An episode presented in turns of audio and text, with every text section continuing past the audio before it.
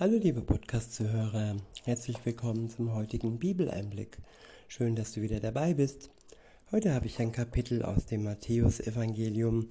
Heute ist es das Kapitel 5.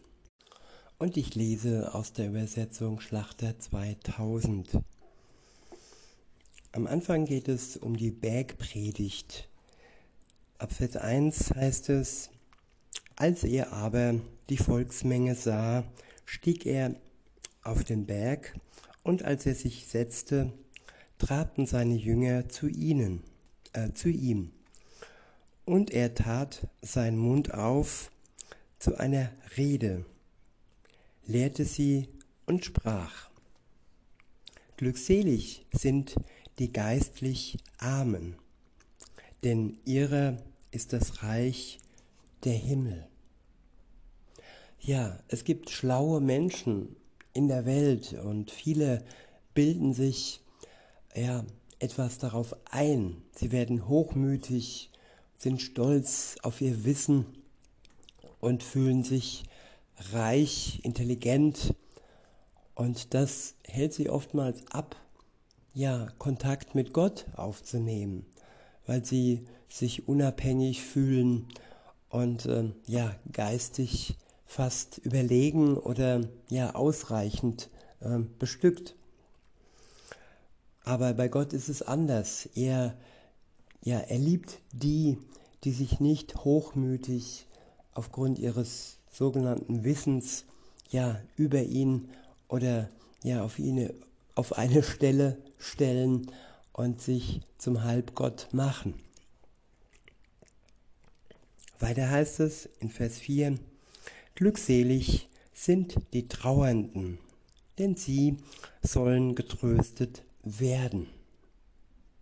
Ja, Trauer, das ist ein Zustand, wo sich viele Menschen von anderen, die gerade trauern, entfernen, weil alles, was mit Schmerz in Verbindung steht, das ist nicht äh, hip, das ist nicht äh, ja cool.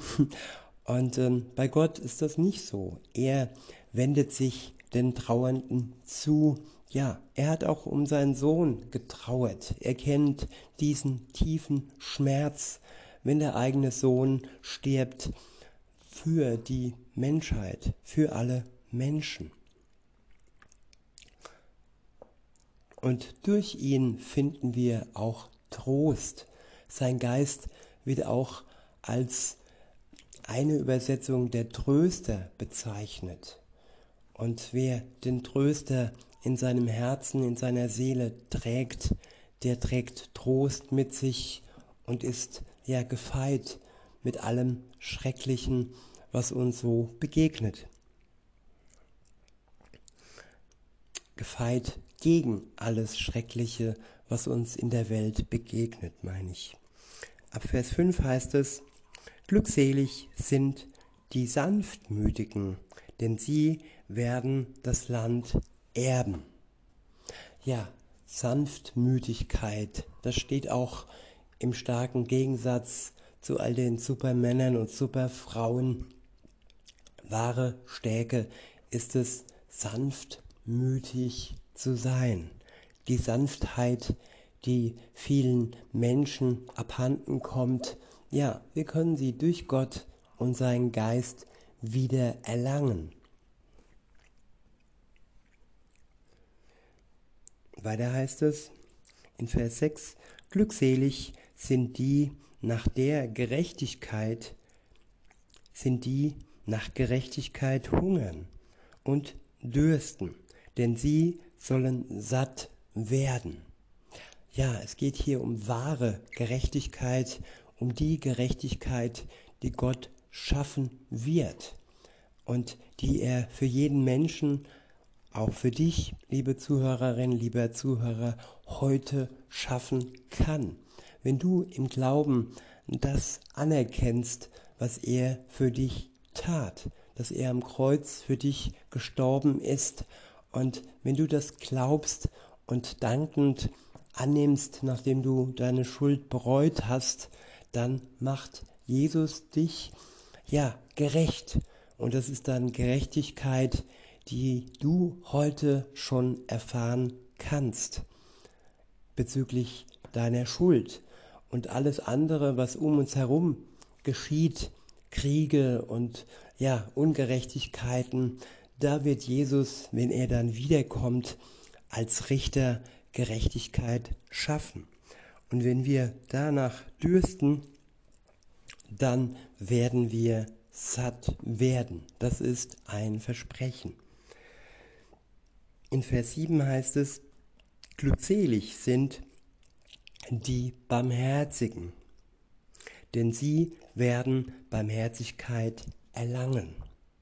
Ja, Vergebung ist nur möglich, wenn wir die, die Barmherzigkeit Gottes in Anspruch nehmen.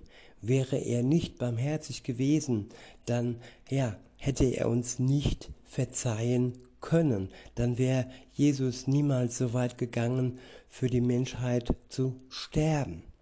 Und wenn wir seine Barmherzigkeit äh, in Anspruch genommen haben, dann können wir durch den Geist Gottes selber anderen gegenüber barmherzig sein. In Vers 8 heißt es, Glückselig sind, die reinen Herzens sind, denn sie werden Gott schauen. Ja, Gott reinigt unser Herz. Es wird reingewaschen durch das Blut Jesu. Und wenn wir dann rein sind und unser Herz rein halten, es nicht wieder und wieder beschmutzen lassen durch Sünde, dann werden wir Gott schauen, wenn ihr wiederkommt, und dann wird es ein freudiger Tag für uns sein. In Vers 9 heißt es, Glückselig sind die Friedfertigen, denn sie werden Söhne und Töchter Gottes heißen. Ja, in einer Zeit voller Krieg braucht es friedfertige Gottes Kinder. In Vers 10 heißt es, Glückselig sind, die um der Gerechtigkeit willen verfolgt werden, denn ihrer ist das Reich der Himmel. Ja, die, die leiden aufgrund, dass sie an Gott glauben und durch ihn gerecht gemacht wurden. Ja, sie werden das Reich der Himmel erben, wenn Jesus wiederkommt. Auch wenn sie ja jetzt und hier und heute eine kleine Zeit leiden dürfen. Nicht müssen, sondern sie dürfen, weil wir Erben des Reiches der Himmel sind, wenn wir an Jesus Christus glauben. Und die Zeit des Leids wird für uns auch verkürzt werden. Im Vergleich zur Ewigkeit ist es nur eine kurze Zeit. In Vers 11 heißt es, Glückselig seid ihr, wenn sie euch schmähen und verfolgen und lügnerisch jegliches böse Wort gegen euch reden, um meinetwillen. Freut euch und jubelt, denn euer Lohn ist groß im Himmel. Denn ebenso haben sie die Propheten verfolgt, die vor euch gewesen sind. Ja, die Menschen, die ähm, aufgrund ihres Glaubens äh, verfolgt werden, sie haben einen großen Lohn im Himmel. Und da heißt es ausharren und auch wenn wir hier auf Erden keinen Lohn dafür erhalten, für unsere Verfolgung, so ist die Freude umso größer und der Lohn umso unvergleichlicher mit dem Lohn, den wir heute bekommen für unsere Arbeit, die wir leisten. Insofern wird es ja viel, viel besser werden. Der nächste Abschnitt ist überschrieben mit die Jünger Salz und Licht. Ab Vers 13 heißt es, ihr seid das Salz und ihr seid das Salz der Erde. Ja, ein Essen ohne Salz ist fade.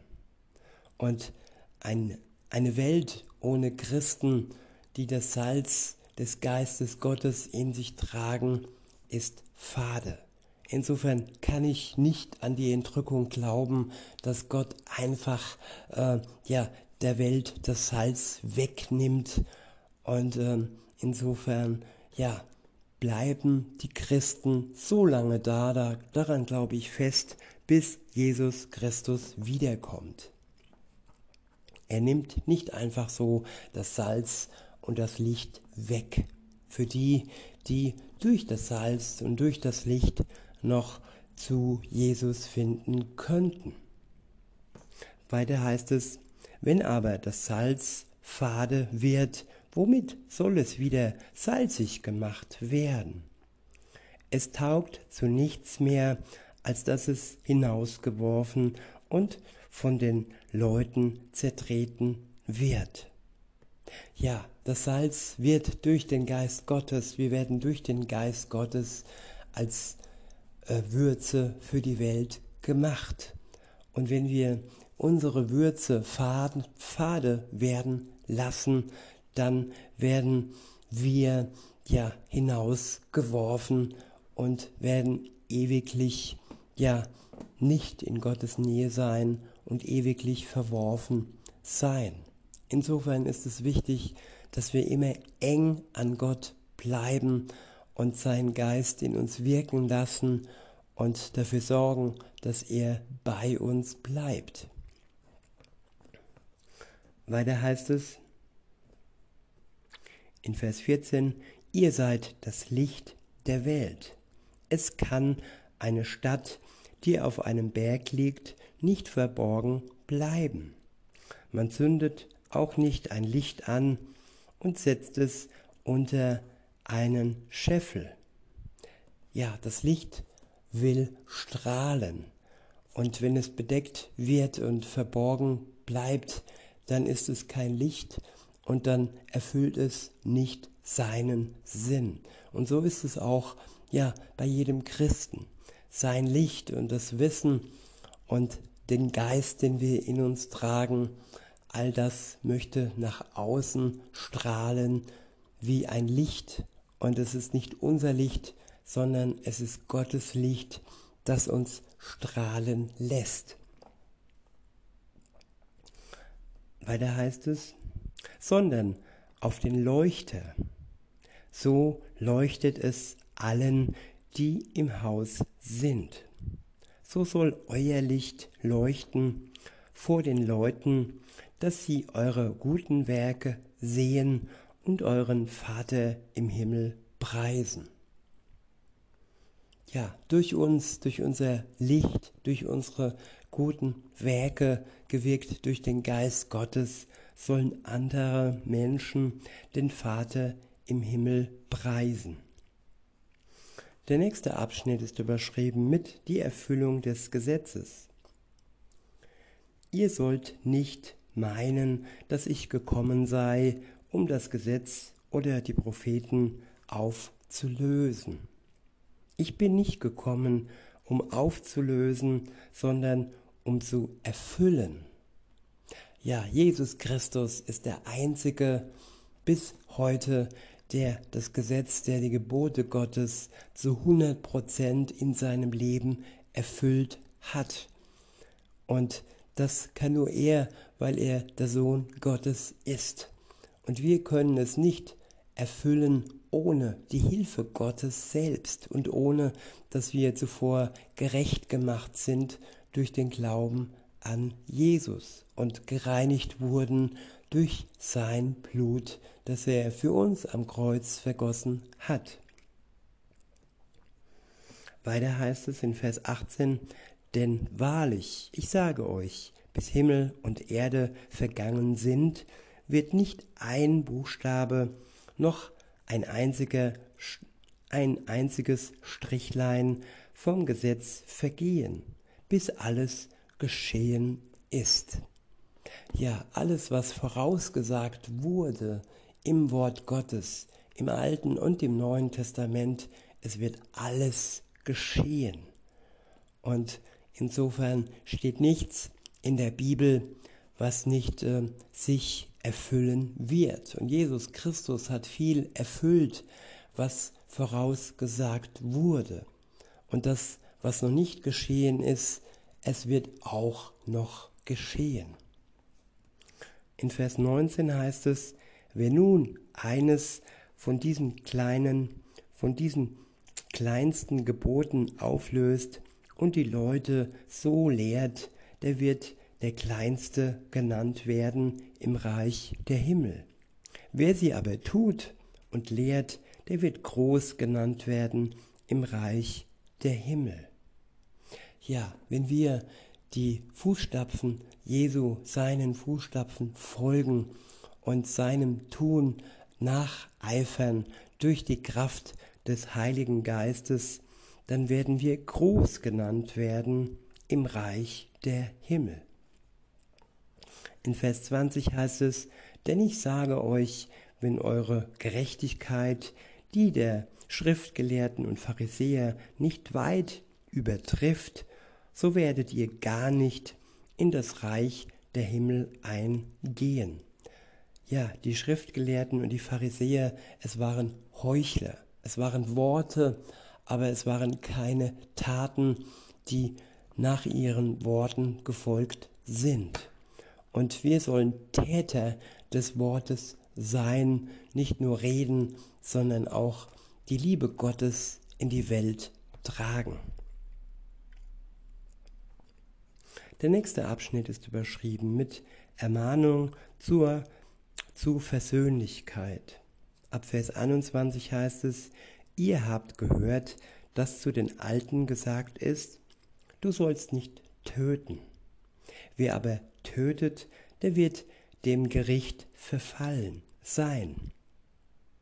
Ich aber sage euch, jeder, der seinem Bruder ohne Ursache zürnt, wird dem Gericht verfallen sein. Ja, ohne Ursache. Es gibt so Menschen oder vielleicht auch wir manchmal, die anderen unsere schlechte Laune, äh, ja, bei anderen unsere schlechte Laune ablassen und ja, sie ohne Ursache zürnen. Und das zum Vergleich zum Mord. Viele sagen ja, ja, ich bin ja kein Mörder, also kann ich ja nicht so schlimm vor Gott dastehen. Und hier sagt Jesus eindeutig, hier geht es nicht nur ums Morden, hier geht es schon viel früher darum, wenn ich andere, ja, durch meine schlechte Laune, durch mein grundloses Zürnen, ja, Schaden zufüge. Jeder von uns ist Sünder vor Gott und keiner ist wirklich in der Lage gewesen, zu 100 Prozent sein, seine Gebote in die Tat umsetzen. Deshalb brauchen wir die Erlösung und den Freispruch Jesu Christi. Weiter heißt es, wer aber zu seinem Bruder sagt, Raka, der wird dem Hohen Rat verfallen sein. Wer aber sagt, du Narr, der wird dem höllischen Feuer verfallen sein. Ja, wenn wir schimpfen und die Menschen verspotten, dann ist das in Gottes Augen auch eine böse Sünde. Wir sollen gute und liebevolle Worte von uns geben. Das ist der Wunsch Gottes. In Vers 23 heißt es, wenn du nun deine Gabe zum Altar bringst und dich dort erinnerst, dass dein Bruder etwas gegen dich hat, so lass deine Gabe dort vor dem Altar und geh zuvor hin und versöhne dich mit deinem Bruder und dann komm und opfere deine Gabe. Ja, hier geht es auch wieder um Scheinheiligkeit, dass Menschen gut sind vor anderen Gaben Gott hingeben, aber ja, verzankt sind und Streit haben mit ihren Brüdern und Schwestern und bevor das nicht bereinigt ist, sollten wir nicht äh, gute Miene zum bösen Spiel ja vorzeigen. In Vers 25 heißt es, sei deinem Widersacher bald geneigt, während du noch mit ihm auf dem Weg bist, damit der Widersacher dich nicht etwa dem Richter ausliefert und der Richter dich dem Gerichtsdiener übergibt und du ins Gefängnis geworfen wirst. Ja, der, der etwas wider uns hat, der uns etwas vorwerfen kann, der hat etwas in der Hand. Und das, was er in der Hand hat, das sollen wir mit Gottes Hilfe aus dem Weg räumen. Im Reinen sein mit unseren Mitmenschen heißt am Ende auch im Reinen sein mit Gott. Denn es sind seine Geschöpfe. Wenn wir den Menschen ja etwas zufügen, dann betrifft es auch Gott. In Vers 26 heißt es, Wahrlich, ich sage dir, du wirst von dort nicht herauskommen, bis du den letzten Groschen bezahlt hast. Der nächste Abschnitt ist überschrieben mit Ehebruch und Ehescheidung. In Vers 27 heißt es, ihr habt gehört, dass zu den Alten gesagt ist, du sollst nicht Ehe brechen. Ich aber sage euch, wer eine Frau ansieht, um sie zu begehren, der hat in seinem Herzen schon Ehebruch mit ihr begangen. Ja, es beginnt mit einem Blick, es beginnt mit einem Verlangen und nicht das Ausführen alleine ähm, trägt die Sünde in sich, sondern auch das, was dem, dem Ausführen zuvor äh, geschieht. Die Blicke, die Gedanken, das Verlangen. Wahre Treue ist eben auch im Herzen und nicht nur im Nicht-Tun. In Vers 29 heißt es, wenn dir aber dein rechtes Auge ein Anstoß zur Sünde wird, so reiß es aus und wirf es von dir. Denn es ist besser für dich, dass eines deiner Glieder verloren geht, als dass du deinen ganzen, deinen ganzen Leib in die Hölle geworfen wird, als dass dein ganzer Leib in die Hölle geworfen wird.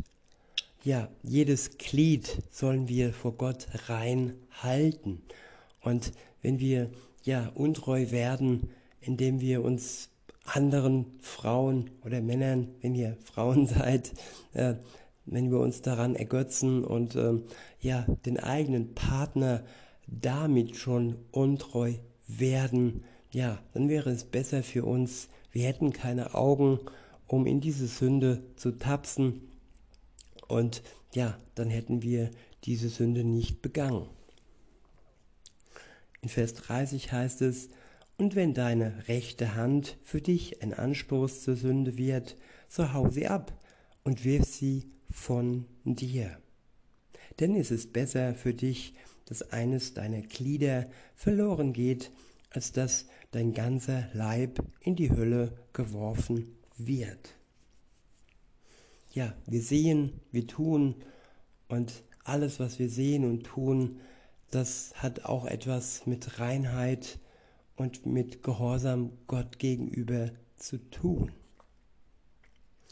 In Vers 31 heißt es, es ist auch gesagt, wer sich von seiner Frau scheidet, der gebe ihr einen Scheidebrief. Ich aber sage euch, wer sich von seiner Frau scheidet, ausgenommen wegen Unzucht, der macht, dass sie die Ehe bricht. Und Wer seine Geschiedene heiratet, wer eine Geschiedene heiratet, der bricht die Ehe. Ja, wenn wir uns scheiden lassen, dann beschmutzen wir auch unseren Ehepartner. Insofern ist es verbunden, so wie, die, wie der Ehebund eine Verbindung darstellt. Insofern ist es wichtig, ja, dass wir prüfen, bevor wir uns binden und wirklich sicher sind, ob wir diesen Bund der Ehe eingehen möchten. Der nächste Abschnitt, Abschnitt ist überschrieben mit vom Schwören und vom Vergelten des Bösen. In Vers 33 heißt es, wiederum habt ihr gehört, dass zu den Alten gesagt ist, du sollst nicht falsch schwören. Ja, nicht Versprechen geben, die ich vielleicht nicht halten kann. Lieber bedacht sein, bevor ich etwas verspreche und etwas schwöre. Weiter heißt es, du sollst aber dem Herrn deine Schwüre halten. Ja, am allerwichtigsten ist es, ja, Gott treu zu bleiben. Und wenn ich ihm mein Lebe, Leben anvertraue, dann soll es da bleiben. Diese Beziehung zu Jesus, sie ist wie ein Schwur, sie ist ja wie ein Eheversprechen und diesen Schwur sollen wir nicht brechen. In Vers 34 heißt es, ich aber sage euch, dass ihr überhaupt nicht schwören sollt, weder bei dem Himmel, denn er ist Gottes Thron, noch bei der Erde, denn sie ist der Schemel seiner Füße, noch bei Jerusalem, denn sie ist die Stadt des großen Königs. Auch bei deinem Haupt sollst du nicht schwören, denn du kannst kein einziges Haar weiß oder schwarz machen. Es sei aber eure Rede ja, ja, nein, nein. Was darüber ist, das ist vom Bösen. Ja, wenn wir ein Ja geben, dann soll es ein Ja bleiben und nicht zum Nein sich wenden. Und umgekehrt genauso. Wenn wir etwas ablehnen, dann soll es dabei bleiben. Beständigkeit, Sicherheit, Zuverlässigkeit sollen wir Gott gegenüber zeigen und auch den Menschen. In Vers 38 heißt es, ihr habt gehört, dass gesagt ist Auge um Auge und Zahn um Zahn. Ich aber sage euch, ihr sollt dem Bösen nicht widerstehen, sondern wenn dich jemand auf deine rechte Backe schlägt, so biete ihm auch die andere dar. Und wenn und dem, der mit dir vor Gericht geht und ein Hemd nehmen will, dem lasse euch, dem lasse auch den Mantel. Und wenn dich jemand nötigt, eine Meile weit zu gehen, so geh mit ihm zwei. Ja, durch unsere Taten sollen wir auf die Liebe Gottes hinweisen. Das, was man uns bittet, sollen wir ihm ja doppelt schenken. In Vers 42 heißt es, Gib dem, der dich bittet, und wende dich nicht ab von dem, der von dir borgen will. Ja, wenn Menschen etwas benötigen, dann sollten wir es so gut wir können und die Möglichkeit haben, es auch ja freimütig geben. Der nächste Abschnitt ist überschrieben mit Liebe zu den Feinden. Ab Vers 43 heißt es, ihr aber gehört, ihr, ihr habt gehört, dass gesagt ist, du sollst deinem Nächsten lieben und deinen Feind hassen. Ja, so denkt die Welt. Die Welt macht sich Feinde und die Welt macht sich Liebhaber, so wie es ihnen passt und es ihnen einen Vorteil bringt. Aber schauen wir auf das Verhältnis von Jesus und der Welt. Ja, die Welt hat sich ihm gegenüber ja zum Feind gemacht. Sie hat ihn ans Kreuz geschlagen und er hat es aus Liebe zur Welt zugelassen. Der Feind, der gegen ihn war, ihn hat Jesus geliebt und das soll uns ein Vorbild sein. Nicht, dass wir Gleiches tun, sondern da, wo man uns hasst, durch die Kraft des Heiligen Geistes Liebe zurückgeben. Das sind alles Dinge, die uns nur Gott schenken kann. Man kann nicht einfach so seine Feinde lieben. Das ist nur mit Hilfe Gottes möglich. In Vers 44 heißt es, ich aber sage euch, liebt eure Feinde, segnet, die euch fluchen, tut wohl denen, die euch hassen, und bittet für die, welche euch beleidigen und verfolgen, damit ihr Söhne eures Vaters im Himmel seid. Denn er lässt seine Sonne aufgehen über Böse und Gute und, und lässt es regnen über Gerechte und Ungerechte. Ja, dies passiert in der Zeit der Gnade, in der Gnadenzeit, in der wir uns noch befinden.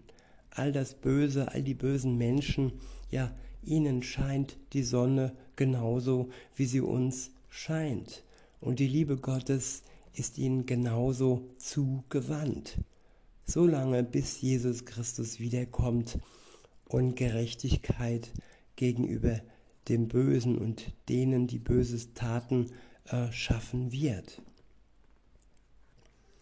Weiter heißt es in Vers 46, denn wenn ihr die liebt, die euch lieben, was habt ihr für einen Lohn? Tun nicht auch die Zöllner dasselbe? Und wenn ihr nur eure Brüder grüßt, was tut ihr Besonderes? Machen es nicht auch die Zöllner ebenso? Darum sollt ihr vollkommen sein, gleich wie euer Vater im Himmel vollkommen ist. Ja, vollkommen werden durch den Heiligen Geist, der uns Vollkommenheit schenkt. Nicht durch unsere menschliche, eingeschränkte äh, Vollkommenheit, sondern durch die Heiligkeit des Geistes Gottes, der in jedem Christen lebt, nachdem er ja klare Sache mit Jesus gemacht hat und von ihm erlöst wurde. In diesem Sinne, liebe Zuhörer, wünsche ich euch noch einen schönen Tag und sage bis denne.